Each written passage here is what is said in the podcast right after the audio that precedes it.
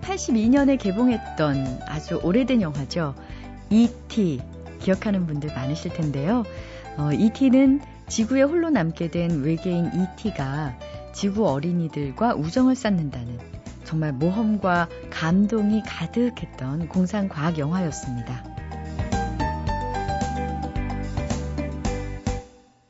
영화 속에서 이 티가 가졌던 능력 중에 이런 게 있었죠. 반짝반짝 불이 들어오는 길다란 두 번째 손가락을 죽은 화분에 딱 갖다 대면 시들었던 식물들이 다시 되살아납니다. 마치 봄을 맞이한 꽃들처럼요. 요즘 날씨가 많이 추워지면서 몸도 마음도 많이 움츠려들죠. 어, 그러다 보면 의욕도 좀 없어지고 기분도 우울해지는데요. 그래서 십일월은 이 티의 손가락이 필요한 달 아닐까 싶습니다.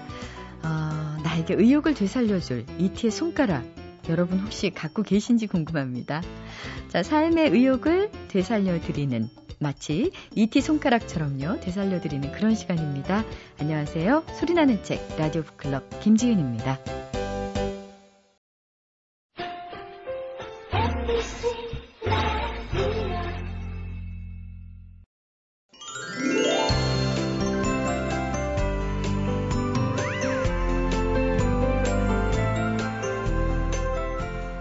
자산 전문가들에게 경쟁력을 키우기 위해 뭘 해야 하냐고 물었을 때요, 이구 동성으로 하는 대답이 바로 이겁니다. 뭘까요?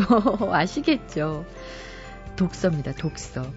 어, 특히나 책의 권수를 늘리고 주제를 다양화하려는 노력이 필요하다고 하는데요.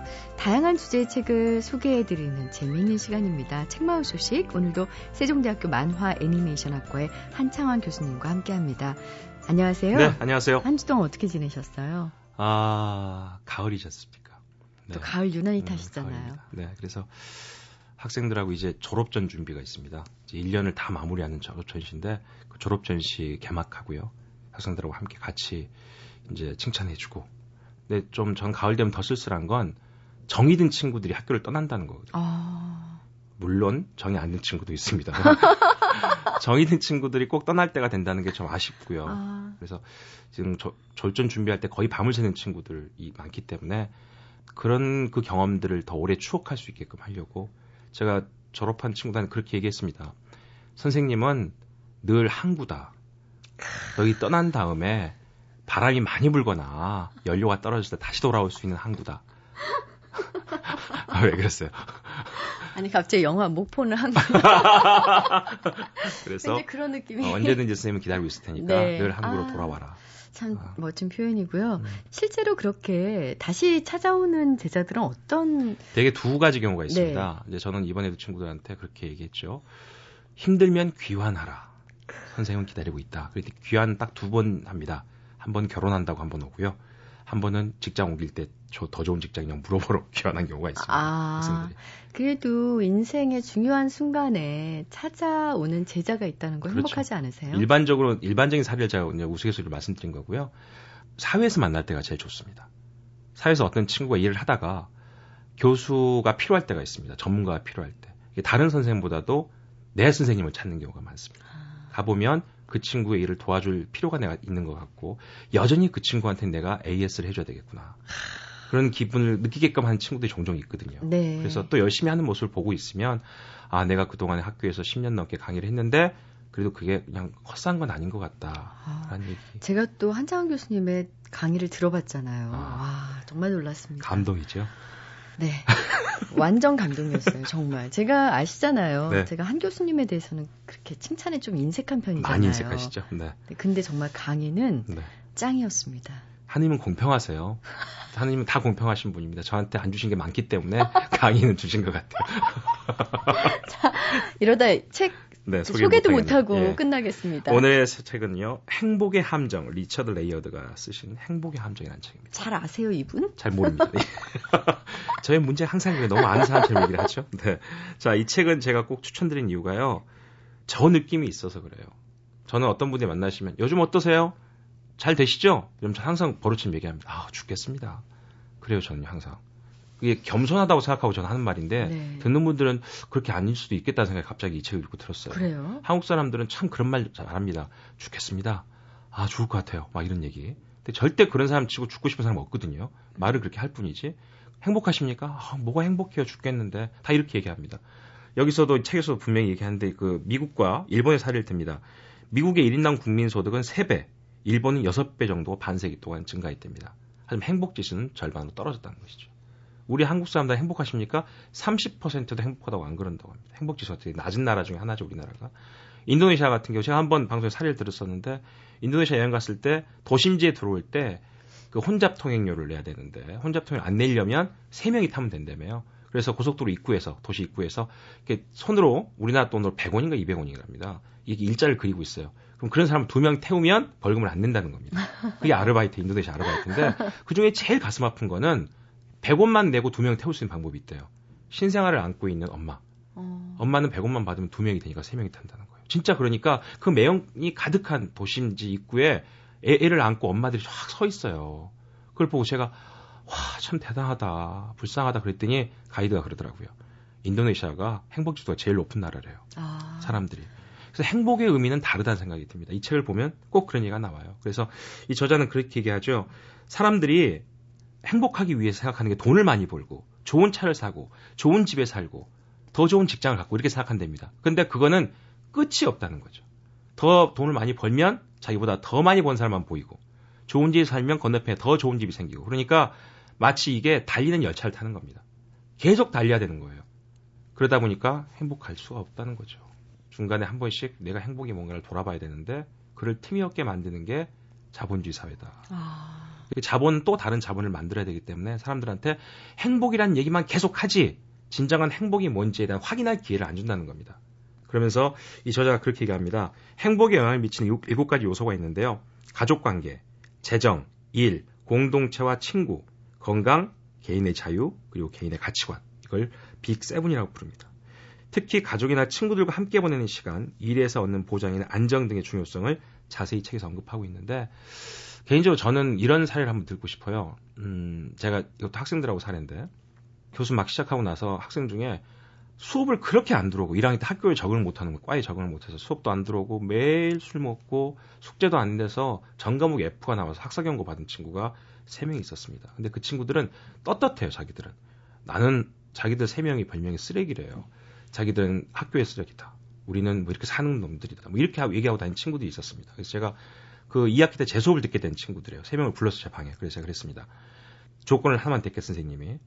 십육 주 동안 한 번도 안 빠지고 수업만 들어온다면 시험도 잘 쓸 필요 없다. 시험에 들어와서 앉아있고 이름만 써라. 시험지에다가. 그러면 선생님이 A 줄게. 약속을 했습니다. 그 친구들은 그 정도도 성실하다고 제가 생각한 겁니다. 아... 그래서 그 세 명한테 그런 조건을 단 거를 대단하죠. 전체 학생들한테 다 얘기를 했습니다. 제가. 너희들 다 저 세 명 공부 안 하는 거 알지? 얘들 다 안 돼요. 그럼 이 친구들이 한 번도 안 빼먹고 선생님이 수업 들어온다면 가능하겠니? 얘들이 어이, 어림없는 소리라는 얘기를 해요. 좋다. 그러면 선생님한테 약속했거든. 십육 주 동안 한 번도 안 빠지면 내 얘기 줄게. 근데 정말 그 친구들이 한 학기 동안 한 번도 안 빠지고 들어왔습니다. 아침까지 술을 먹고도 그냥 수업을 들어왔어요. 제 수업. 물론 졸지만. 시험도 다 봤습니다. 네. 근데 제가 A를 줬거든요. 와. 근데 정말 좋아하더라고요. 지금도 졸업하고 저한테 그럽니다. 자기 성적표에 유일한 A래요. 근데 정말 제가 행복하다고 느낀 건 그 하루는 밤에 그 친구들 그 수업 마치고 그 다음 학기였는데 제가 저도 연구실에서 공부합니다. 저도 밤에 공부하는데 연구실에서 열한 시인가 됐는데 뚝뚝뚝 누가 문을 두들겨요. 열었더니 세 명이 다 술이 얼큰하게 취해서 빨간 얼굴로 저를 보고 있더라고요. 웬일이냐 이 밤중에. 그랬더니 선생님 선물 드릴 게 있대요.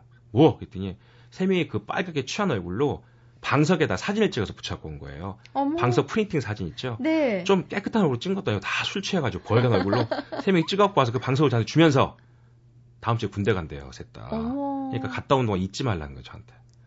일단 보내고 들어와서 막 눈물이 글썽글썽 하시더라고요. 네. 그러면서 느낀 건 뭐냐면 아, 내가 저 친구들한테 선생으로서 역할을 했다가 행복한 게 아니라 저 아이들이 학교를 좋아하게 됐구나.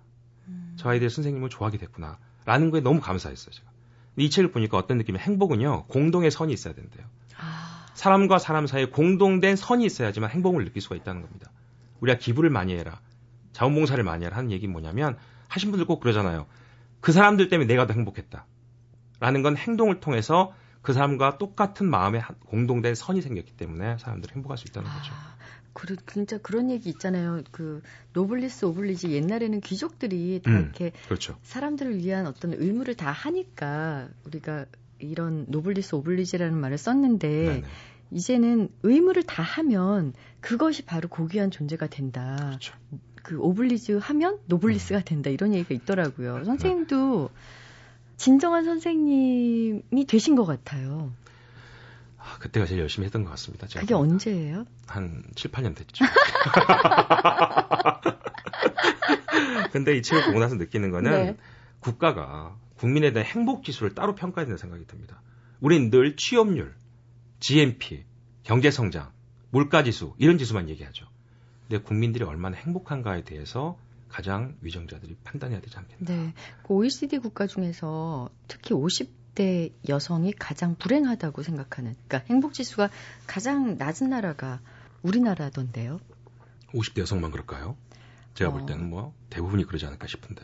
제가 다시 한번 조사해 보겠습니다. 네. 그래서 영국의 캐머런 총리나 프랑스의 사르코지 대통령들이 선진국에서 행복지수를 먼저 만들어야 된다. 음. 그래서 국민들이 어떤 게 더 행복한가. 여기서는 책에서는 그럽니다. 뭘 더 행복하게 해줄 것인가를 고민하기 전에 뭐가 더 고통스럽지 않은가를 고민해야 된대요. 그래야 국민의 행복지수가 올라갈 수 있다. 네. 이런 얘기를 하고 있습니다. 이 가을 한창완 교수님의 행복지수는 백 점 만점에 몇 점 정도일까요? 아, 가을 되니까 아프다 마음이, 쓸쓸하다. 그렇게 느낄 수 있는 것도 저는 개인적으로 행복하다고 생각합니다. 다른 여유보다 그런 여유가 있다는 거 아니겠습니까? 네. 그래서 저는 늘 저의 행복지수는 팔십 정도 된다. 팔십. 항상 저보다 일 퍼센트 앞서가신다니까요. 아, 네. 자, 오늘 책마을 소식 한창완 교수님이셨습니다. 감사합니다.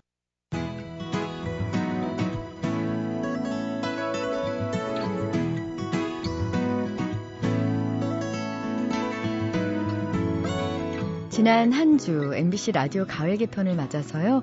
많은 프로그램들이 신설되기도 하고 또 새로운 디제이가 영입되기도 하고 여러 가지 변화들이 있었죠. 저희 북클럽은 오늘 네, 십일월의 첫 일요일부터 약간의 변화가 있습니다. 이름하여 뻔한 책이라는 코너인데요. 잊혀질 뻔한 책, 그냥 묻히게 될 뻔한 책, 크게 히트할 뻔했지만 그러지 못한 책 등등 놓치기 아까운 책들을 소개해드리는 그런 시간을 마련했습니다. 출판사에서 책을 기획하고 출간 아이디어를 짜내시는 분들이 직접 소개해드릴 예정이어서요. 저도 기대가 되는데요. 자, 뻔한 책. 오늘 그 첫 번째 시간은요. 출판사 황금가지의 김준혁 편집장이 꾸며주셨습니다. 어, 김준혁 편집장이 어떤 책을 소개해 주실지 먼저 들어볼까요? 팔란티어라는 제목의 책이고요. 원래는 이제 구십팔 년도에 옥스타칼리스의 아이디라는 제목으로 이제 나왔던 책인데 다시 개정판으로 나온 작품입니다.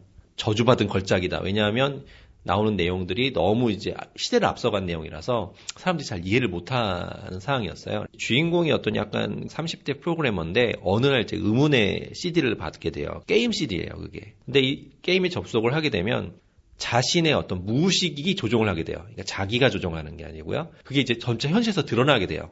그래서 이 소설의 시작 부분에서 살인사건이 나는데 그 살인사건의 이유가 이제 게임 속에서 누군가 지시를 내려서 암시를 줘서 현실에서 무의식의 인물이 드러나게 해서 살인을 했다고 이제 하는 내용이 이제 기본 설정이에요. 육백 페이지짜리 세 권인데요. 사람들이 처음 보면 이 작품의 이제 두께 보고 기겁을 해요. 근데 이 두께에도 불구하고 하루도 안 걸린대요. 너무 잘 읽혀가지고 금방 읽어버리고 왜 이런 좋은 작품이 묻혔을까 하는 게 모두 다 의문이에요. 그러니까 지금의 한 온라인 게임의 중독으로 사람들이 많이 뭐 실제로 죽거나 싸움이 일어나거나 그런 일이 일어나잖아요. 그리고 현실과 이제 게임을 구분 못하고 이거 똑같은 내용을 그 당시 십 년 전에 이제 다루고 있어요.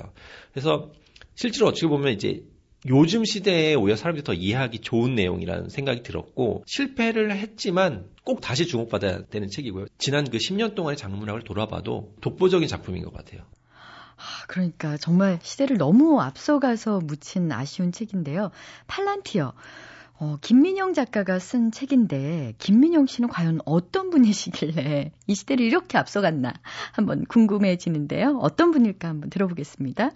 그럼 이 작품은 또 특이한 게 이제 작가 이력이 상당히 상당한 엘리트입니다. 작가가 서울대 의대 출신이어서 이걸 쓸 당시 군의관이었어요. 너무 사람들이 재밌어하니까 이 작가가 실제로 이제 대형 작가가 되길 바랬는데 아까 아쉽게도 저주받은 걸작이 되는 바람에 이 작가는 이제 글 쓰는 걸 접었고요. 이게 마지막 작품입니다. 첫 작품이자. 그리고 이제 작가는 이제 해외로 가서 엠비에이를 다 과정을 연수하고 이제 국내 이제 큰 컨설팅 업체에서 이제 상당히 유명하신 분이 되었는데요. 그러니까 여러 가지로 상당히 아쉬운 작가예요, 이 작가는요. 야, 이, 이분이 계속 글을 썼다면 아마 스티븐 킹이라든가 뭐 약간 존 그리샴이라든가 이런 류의 어떤 대단한 작가 하나 나오지 않았을까 싶은 아쉬움이 있는 작품이죠. 아, 예. 이분 정말 다시 책을 쓰셔야 될 것 같은데 지금 당분간 안 쓰신다고 해서 아예 작가 생활을 접은 건 아니라는 생각이 들어요. 작가들은 다음 책을 낼 때까지는 머릿속으로 늘 책을 쓰고 있는 거나 다름없으니까요. 한번 다음 작품을 어, 쓸 수 있도록 좀 주변에서 예, 일단 팔란티어를 먼저 사랑해드려야 될 것 같아요. 좋은 책은 시간이 흐른 뒤에 나중에 빛을 보는 경우도 종종 있잖아요. 어떤 분들이 읽으면 좋을지 김준혁 편집장의 얘기 조금 더 들어보겠습니다. 사실 영화사들도 되게 관심이 많았어요. 그래서 영화사를 벌써 한 세 번 바뀌었어요. 영화사가. 왜냐하면 너무 내용이 재밌어요. 영화사들이 전부 다 컨택 와서 계약은 되는데 실제로 이제 영화를 만들려면 너무 큰 비용이 들거든요. 이게 어, 어떻게 보면 일종의 아바타 같아요. 왜냐하면 이 내용이 현실 내용과 게임 속 서로 이렇게 두 가지 이야기가 진행되다가 하나로 합쳐지면서 이제 끝나는데 그게 마치 아바타 같은 느낌이라서 그걸 구현하려면 게임 속 이야기를 아바타처럼 쓰리디로 만들어야 되는 거거든요. 근데 당시에 기술력으로는 힘들었으니까 영화사들이 만들다고 의욕은 이제 충만한데 이제 투자 받기도 쉽지 않고 이제 그렇게 해서 한 세 번 옮겼는데 지금 새로 다른 영화사가 지금 진행을 하고 있어요. 기대를 하고 있고요. 제가 당시에 이제 여성 직원들이랑 게임에 대해 전혀 모르는 문외한들한테도 읽었을 때도 너무 재밌는데다가 게임을 왜 하는지 이해가 된다라고 할 정도였어요. 그러니까 만약에 혹시 주변에 어, 어, 내 여자친구는 내가 왜 게임하는지 이해 안 돼라고 하시는 분 읽혀보시면 너무 재밌고 왜 게임 속의 어떤 이야기, 게임에 대한 상황들이 이해가 되기 때문에 누구나 읽어도 재밌는 책이에요. 책을 보면서 마지막에 감동을 느끼고 싶어. 이런 모든 복합적인 요소가 들어있기 때문에 재밌는 대중서를 원하는 분들에게는 아주 필독서고요. 앞으로 미래 세계는 어떻게 바뀔 것인가. 미래에 대한 비전이 들어가 있어요. 이 책에는요. 그런 분들한테도 아주 필독서입니다. 엠비씨 라디오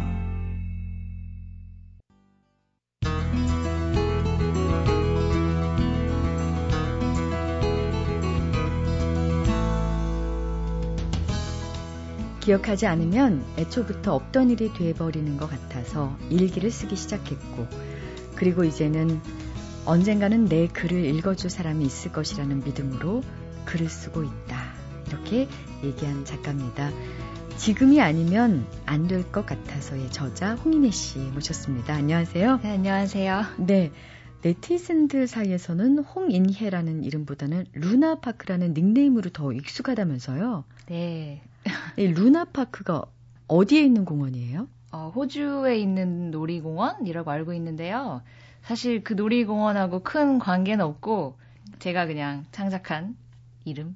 예. 홍인혜 씨가 창작한 이 루나파크라는 별명을 가진 공원은 어디에 있는 건가요? 웹사이트니까 아, 인터넷상에 인터넷에. 있습니다. 그럼 거기 무슨 개인 홈페이지 같은 건가 봐요? 네, 그렇습니다. 네. 여기는 그럼 어떤 내용들이 올라가요? 아, 제가 매일매일 일상을 그 만화 형식으로 그려서 올리는 공개적인 일기장이라고 해야 하나? 그런 블로그라고 할 수 있어요. 아, 그러면 네. 이번에 내신 그 지금이 아니면 안 될 것 같아서 이 부제가 루나파크, 훌쩍 런던에서 살기인데 네. 표지부터 시작해서 안에 예쁜 그 일러스트레이션이 굉장히 많더라고요. 그럼 네. 이 그림도 홍인혜 씨가 직접 그리신 거예요? 어, 네, 그렇죠. 근데 저를 이렇게 그림 그리는 사람으로 먼저 아시는 분들은 글을 직접 쓴 거냐 오히려 그런 질문이 들어오고 글 쪽으로 먼저 아시는 분들은 그림을 그린 거냐라고 물어보시더라고요. 근데 둘 다 제가 했습니다. 어, 지금 제가 여기 루나파크 홈페이지 들어가 봤는데요. 네.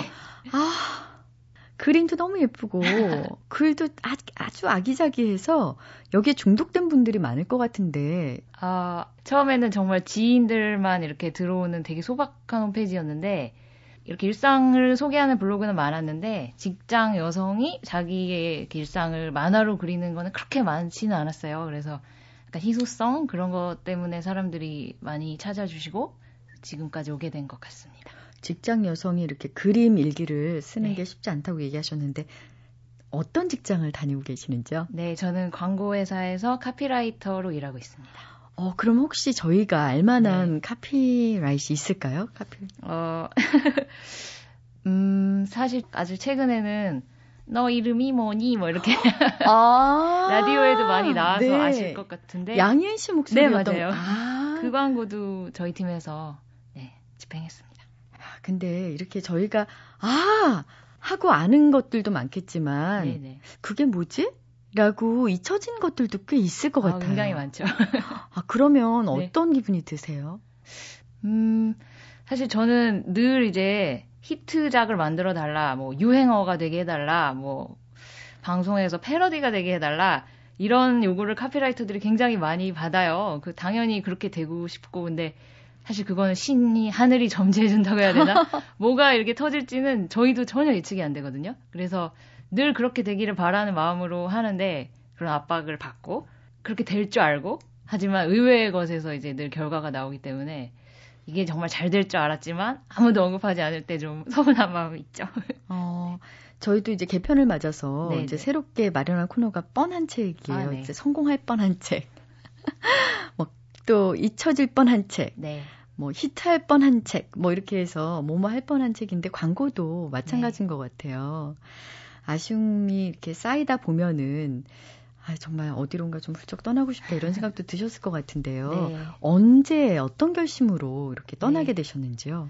아, 예. 안 그래도 이번 책 제목도 굉장히 절절하고 그래서 그 떠나게 결심하게 된 결정적인 계기나 사건이 있냐 이런 질문을 되게 많이 받았어요. 근데 사실 그렇게 막 드라마틱한 사건 때문에 마치 영화처럼 무슨 일을 딱 겪고 아, 결심했어! 이렇게 된 건 아니고요. 이제 파일처럼 이렇게 마음이 이렇게 착착착착 일 퍼센트, 이 퍼센트, 삼 퍼센트, 삼 퍼센트 이렇게 로딩이 됐던 것 같아요. 그래서 어느 순간 이렇게 마음이 꽉 차서 컵에 물이 넘치듯이 자연스럽게 아, 이제 된 것 같다. 이런 마음이 들어서 떠나게 된 것 같습니다. 저장 용량을 초과하셨습니다. 뭐 그런 사인을 보신 거네요. 네, 그렇죠.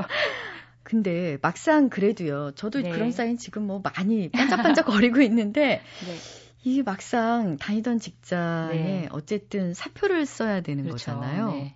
어떻게 쓰셨어요? 아, 그것도 정말 쉽지 않았고요. 일단 다짐을 했지만 실제로 이제 사표라는 걸 내는 것 자체가 너무 어려웠어요. 사실 사표라는 이 단어 자체의 울림이 너무 무섭잖아요. 그래서 굉장히 오래 결심을 하고도 끙끙 앓다가 결정적으로 약간 누군가의 질타를 받고 음, 떠남을 결심한 이제 저의 또 다른 친구가 어떤 여행사에 상담을 하러 갔는데 굉장히 비판적으로 여행사 직원분이 너 혹시 도피하러 가시는 거 아니에요? 뭐 이런 식으로 말씀을 하셨어요. 저도 아니, 되게 그분 네. 그 여행사 직원 맞으세요? 그래서 저희도 되게 의아한데 당연히 이렇게 격려하면서 표를 끊어주실 줄 알았는데 너무 냉정하게 제가 이런 분 많이 봤는데 아, 굉장히 많이들 후회하십니다. 막 이러면서 그러니까 좀 되게 냉정하게 한 번 더 고민하고 오세요. 이렇게 돌려보냈어요. 그래서 저희가 약간 그분을 대하고 분노를 했죠. 아니, 우리에게 이럴 수가 막 이러면서. 그러면서 이제 분노의 근원을 찾아보니까 약간 찔렸던 면이 있었던 것 같더라고요. 음. 그래서 근데 오히려 이제 그 말을 듣고 정말 이제 냉정하게 생각을 하게 되고 그러다 보니까 아, 할 수 있다, 지금이다 이런 생각이 들어서 사표를 과감하게 투척하고. 어. 사표에는 뭐라고 써요? 사표 이렇게 해서 냈나요? 아, 회사에서 이렇게 정해준 양식이 있더라고요. 저는 이름만 썼습니다. 네. 아, 그렇구나. 네, 네. 어, 일단 여행을 가려면 짐을 싸야 될 텐데요. 네, 네. 여기 챕터에 보면 짐 뱉지 못하는 사람. 네. 참 재밌었어요. 네.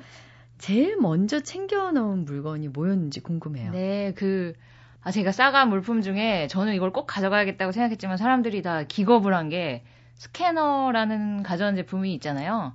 보통 이제 에이포 용지를 넣고 스캔하기 때문에 엄청 크고 두꺼운데 근데 제가 그림 그리는 작업이 흔히 이제 컴퓨터로 다 그릴 거라고 생각을 많이 하시는데 저는 이제 종이에다 그려서 스캔을 하는 사람이라 나름 스캐너를 굉장히 많이 타요. 그래서 어떤 스캐너는 제 그림이 잘 안 살고 어떤 스캐너는 잘 스캔이 되고 해서 근데 막상 가서 샀는데 제대로 못 살까 봐 이 몹시 불안했기 때문에 아. 꾸역꾸역 이걸 싸들고 갔는데 사실 다들 놀라더라고요. 아니 어떻게 스캐너를 싸들고 갈 생각을 했냐며 저의 사실은 제일 짐이었습니다. 그게. 이야, 마지막으로는 뭘 챙겨 넣으셨나요? 아, 네. 이제 마지막에 제일 위칸에는 이제 구겨지지 말라고 제가 아끼는 구두를 넣었어요. 그래서 지금까지 사실 여행을 안 해본 건 아닌데 여행하면은 사실상 늘 꼬깃꼬깃한 운동화 막 버려도 되는 신발 이런 거를 가지고 가게 되잖아요. 이제 편한 신발이 제일 중요하니까. 근데 이번에는 이제 여행이라기보다는 이제 생활을 하러 간다는 생각이 들어서 평소에 이거를 꼭 갖고 가고 싶었다고 생각했던 예쁜 구두를 제일 마지막에, 제일 위칸에 챙겨왔습니다. 아, 실제로 몇 번 정도 신으셨어요? 어, 근데 사실상 이렇게 상징적인 의미로 가져갔는데 역시나 이제 가져갔으니까 신어야지 하는 의무로 몇 번 신고 이렇게 많이 신진 않았어요. 그러니까 이게 그 리스트 작성할 때 머릿속으로 네. 필요한 것과 실제로 가서 네, 네. 필요한 건 좀 다른 것 같은데. 네, 정말 다르더라고요. 어, 우리 홍인혜 씨가 이제 런던에 도착을 했어요. 네. 어디에 머무셨나요? 어, 제일 처음에는 홈스테이 가정에 머물렀는데요. 오, 네. 뭐 이렇게 포근하고 네. 그런 게 홈스테이 아닌가요? 예, 그런 약간 환상이 있었고 제가 여행을 이제 남의 나라를 몇 번 가봤지만 고만고만한 데만 머물렀지 이렇게 따져보니 가정집에 들어간 적이 없더라고요. 남의 평범한 가정집에. 그래서 런던 사람들이 어떻게 사는지 이제 가정집에 한번 들어가고 싶은 생각이 들어서 어, 홈스테이를 생각을 하고 들어갔는데 이게 예상 밖의 일을 많이 겪고 예를 들면요? 어, 그 영국은 이제 물가가 비싸지만 기본적으로 우리나라보다 월등히 비싼 게 전기세라고 하더라고요. 그래서 이제 호스트맘이라고 하는 집주인분이 이제 전기세에 대한 엄청난 엄격함으로 네, 저를 깜짝 놀라게 하셨죠. 굉장히 많은 부분에서 우리나라에서는 당연히 코드를 꼽아 넣는 부분을 많이 빼놓으시고 예를 들면 뭐 가스레인지라거나 인터넷 공유기라거나 이런 것도 쓸 때만 켜놓고 약간 이런 식으로 하셔가지고 인터넷을 하려고 해도 저 공유기 좀 켜주시겠어요? 라고 이렇게 힘들게 말해야 되고 어... 그러니까 그런저런 면들이 있었고 집이라는 공간이 그렇게 추울 수 있다는 걸 처음 알았어요. 그래서. 아니 그래도 명색이 홈스테이인데 네, 이월에 갔는데 아, 집이 그렇게 추울 수 있다고 진짜 상상도 못했어요. 밖이랑 크게 차이가 없더라고요, 집이. 그런 좀 힘듦이 있었습니다. 아... 제 그 수많은 짐 중에 이것도 좀 특이한 부분인데 전기방석을 가져갔어요. 그것도 혼자 열심히 고민하다가 이 인용 전기방석이라고 이렇게 이제 딱 목덜미에서 딱 한 요추까지만 딱 닿을 수 있는 전기방석을 가져가서 근데 그게 없었으면 정말 얼어 죽을 뻔했다는. 어, 세상에 네. 큰일 날 뻔했네. 네. 그 그래도 아, 참 잘 왔다 이렇게 네. 생각됐을 때도 있었겠죠. 네. 예술적인 것에 대해서 이렇게 충족감을 많이 느꼈어요. 그래서 박물관이나 이제 미술관이나 이런 곳을 갈 때마다 정말 교과서나 이제 화집에서만 보던 그림들을 이제 실물로 볼 수 있다는 건 정말 엄청난 경험이더라고요. 그러다 이제 짧은 여행을 갈 경우에는 그것도 약간 급하게 이거 받고 이거 받고 이거 봤으니까 패스 이런 식으로 하게 되는데 이제 오래 있으니까 아, 이 그림 좋으니까 또 가야지 이런 식으로 같은 그림도 여러 번 보고 이제 마음에 약간 새길 수 있게 됐던 것 같아요. 이제 그럴 때마다 미술관 이런 데서 정말 만족감을 많이 느꼈던 음, 것 같아요. 꼭 집어서 몇 군데 얘기해 주신다면요. 네. 사실 박물관 중에 제일 좋아했던 것은 빅토리아 앤 알버트 뮤지엄이라는 곳을 정말 좋아했고요. 여기는 저 말고도 이제 좋아하시는 분들이 꽤 많아요. 근데 여기는 약간 생활사나 복식, 뭐 보석, 스테인드 글라스 약간 이런 식으로 일반적인 약간 중후장대한 유물 있고 그런 엄숙한 것과는 좀 달라서 더 재미있다고 해야 하나? 그런 면이 좋았고 이제 내셔널 갤러리라고 정말 이제 아름다운 전시물들이 많은 그런 미술관? 미술관이 있어서 거기도 너무 좋았습니다. 아, 네. 한국에 돌아와서 가장 그리웠던 거는 뭔가요? 아, 네, 그리웠던 거는 펍이 굉장히 그리워요. 펍? 제가. 네. 런던에서 참 좋았던 게 저희 집에서 진짜로 삼 분 거리에 펍이라는 게 있었는데 크고 아늑하고 그때 제가 있었던 당시에 환율이 그렇게 나쁘지가 않아서 펍에 가면 이제 맥주가 보통 이 점 오 파운드 뭐 안팎이거든요. 그럼 이제 하나로 하면은 그게 한 오천 원 뭐 이랬어요. 근데 그 맥주가 정말 맛있고 그 일 파인트가 영국은 오백 씨씨가 좀 넘는 딱 알딸딸해질 정도의 너무 좋은 양을 팔기 때문에 그래서 책 한 권 딱 챙겨 들고 진짜 입던 옷 그대로 이제 슬리퍼 신고 가서도 맥주 한 잔 딱 사가지고 읽던 책 그대로 읽고. 어. 예, 마치 이제 거기가 제 거실이나 이런 느낌처럼 있잖아요. 그래서 저는 이제 맥주 나오는 거실이라는 표현을 했는데 아.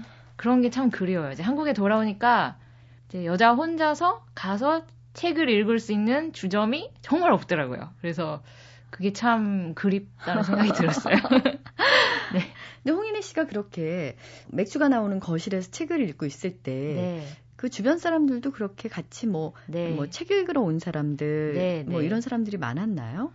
아, 예, 일단 영국에 가서 놀란 게 혼자 다니는 사람들이 너무 많고 펍에 딱 가면 한 반 정도는 저처럼 혼자 온 사람들이었어요. 그래서 각자 혼자서 뭐 신문을 보고 뭐 퍼, 숫자 퍼즐을 하고 책을 읽고 온갖 집에서 할 수 있는 거를 끄적끄적 들고 나와서 펍에서 다 하고 있더라고요. 그래서 제가 전혀 튀는 존재가 아니었고 그게 너무 편했어요. 혼자 서로 말은 게. 안 거나요? 그것도 약간 저의 이제 환상 속에서는 이제 서로 말을 걸고 친구가 되고 그런 게 있어서 그랬지만 그렇게 많진 않았어요.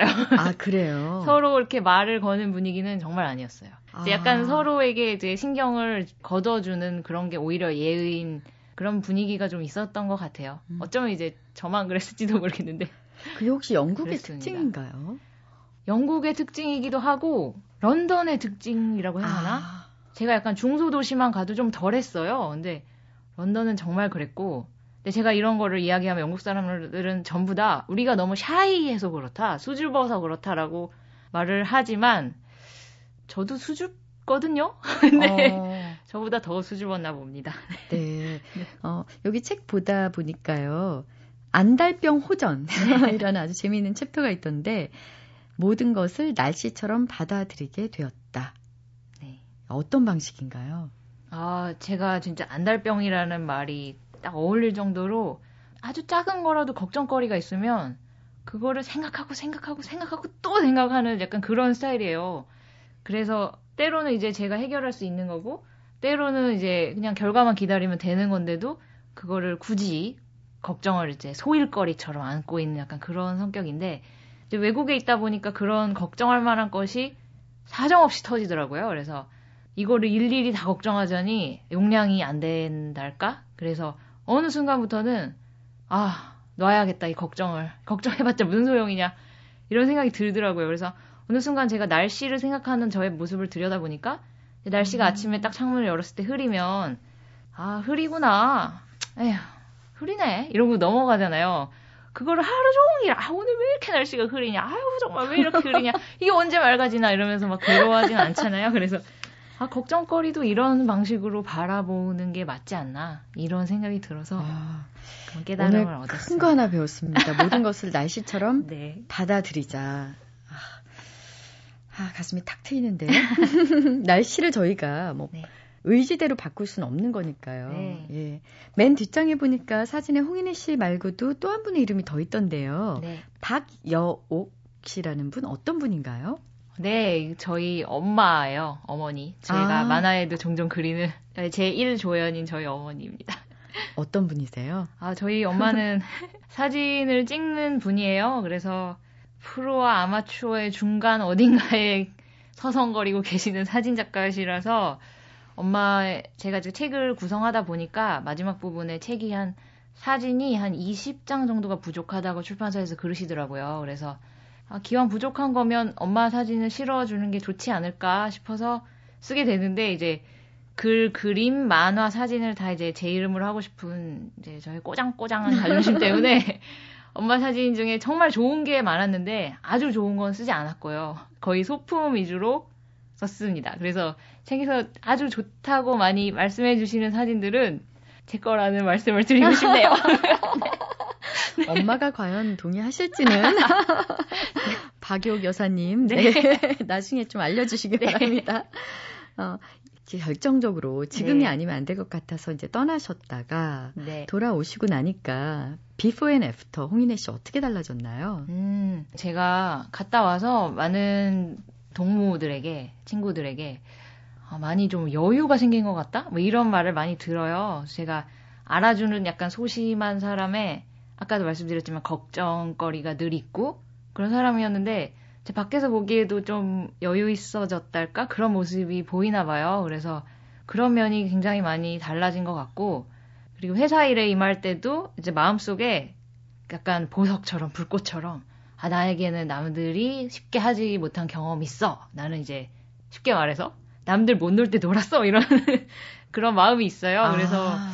그게 굉장히 큰 위로가 돼서 회사 일이 너무 힘들어서 예를 들어 휴일을 내리 일해야 한다거나 이런 이제 사람이 이게 힘들 때가 있잖아요. 그럴 때도 걔가 그 마음이 아, 그래도 난 놀았어 작년에 막 약간 힘이 된달까? 그러면서 여유가 있어지는 것 같아요. 그래서 아 이제 며칠째 야근이야 이러면서 얼굴에 이제 미간에 골이 생길 때도 저는 하하 뭐 그래도 난 놀았다네 뭐 이런 마음으로 야 나 나 놀아본 사람이야 약간 그런 네. 어이없는 그런 마음이 네. 네, 생겼습니다. 한번 놀아봤으니 네. 또 놀고 싶으실 텐데요. 다음에는 어디서 놀고 싶으신가요? 아 저도 사실 진짜 그게 마음이 한번 놀아봤더니 물론 이제 당분간 열심히 회사를 다녀야겠다는 생각이 들어요. 언젠가 또 이런 날이 온다면 하는 생각을 하게 되더라고요. 언젠가 또 이런 기회가 오면 어, 제가 런던을 참 이제 사랑하는데 그래도 좀 추웠던 기억이 있어요. 날씨나 사람들이나 또 전기세 때문에. 네. 그래서 이번에는 날씨와 사람들이 따뜻한 나라로 가고 싶다 이런 명제가 있어서 아... 지금 단순히 생각하기로는 지중해권이라고 하는 나라에 가고 싶어요. 그때도 스캐너 가져가실 건가요? 아마도 사람이 크게 안 변하기 때문에 또 이제 싸갖고 가지 않을까. 어, 이 얘기 들으시면서 아, 네. 나도 떠나고 싶다. 그렇지만 네. 현실이 점점점 하고 망설이시는 분들께 한마디 해주신다면요. 아, 예, 저한테 사실 요즘 제가 똑같은 문제로 망설이고 있는데 저에게 뭐 힘을 주세요, 뭐 한마디 해주세요 이런 메일을 간혹 봤는데 사실 저는 이제 갔다 와서 너무 좋았기 때문에 참 권하고 싶고 이제 강하게 등을 밀어주고 싶은데 사실 이런 이제 제가 너무 좋게 추억하는 이면에는 제가 다시 돌아와서 현실에 다시 직장을 구했고 이제 잘 일하고 있기 때문에 근데 사람이 누구나 이렇게 쉽게 안착할 수 있는 게 사실 아니잖아요. 그러니까 저는 권하고 싶으면서도 이분이 이제 저의 충동질에 의해 했다가 이제 돌아오셔서 후회하시면 어떡하나 이런 사실 걱정이 있어요. 소심한 마음에. 그래서 갑자기 그 처음에 말씀하실 때 네. 여행사 직원처럼 변하신 것 같아요. 저도 이제 그렇게 됐나요? 그래서, 그래서 약간 무작정 떠나세요! 라고 말하기가 좀 그런 게 있는 것 같아요. 그래서 저는 사실 권하고 싶지만 무작정 권하지는 못하는 게 현실인데 그래서 이제 제가 생각하기로 조건이 되는데도 충분히 떠날 수 있는데도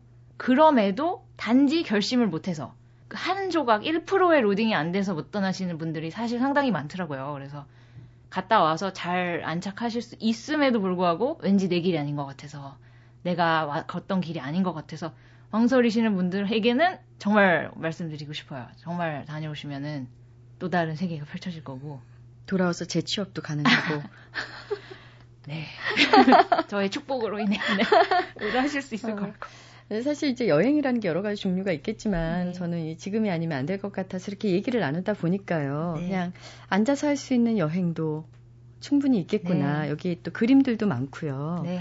예, 글도 굉장히 어, 재미있고 해서 네. 앉아서 하는 일단 독서 여행부터 시작을 하시고 예, 그다음에 그 나머지 일 퍼센트 로딩 될 네. 때까지 좀 기다려보시는 것도 네. 좋을 것 네. 같습니다. 자, 오늘 북카페에서는요. 떠나와서 외로운 사람들 또 떠나지 못해서 괴로운 사람들을 위한 에세이 지금이 아니면 안 될 것 같아서의 저자 홍인혜 씨와 함께했습니다.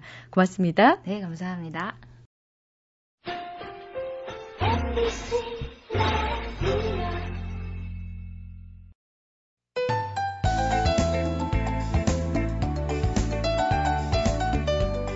쌀을 뿌려주는 것도 죄가 되는구나. 닭들이 서로 다투니. 고바야시 이사라는 시인이 쓴 하이쿠, 일본의 짧은 시 한 편이었는데요. 어, 하이쿠는 열일곱 자 내외 정도 되는 한 문장으로 어, 표현하는 시의 형식이죠. 어, 가끔은 이렇게 주절주절 길게 늘어놓는 말보다는 짧은 말 한마디가 더 고맙고 따끔하고 그럴 때가 있잖아요. 오늘 하루 짧지만 깊은 얘기 또 많이 나누는 시간 보내시면 좋겠어요. 지금까지 소리나는 책 라디오 북클럽 전 아나운서 김지은이었습니다.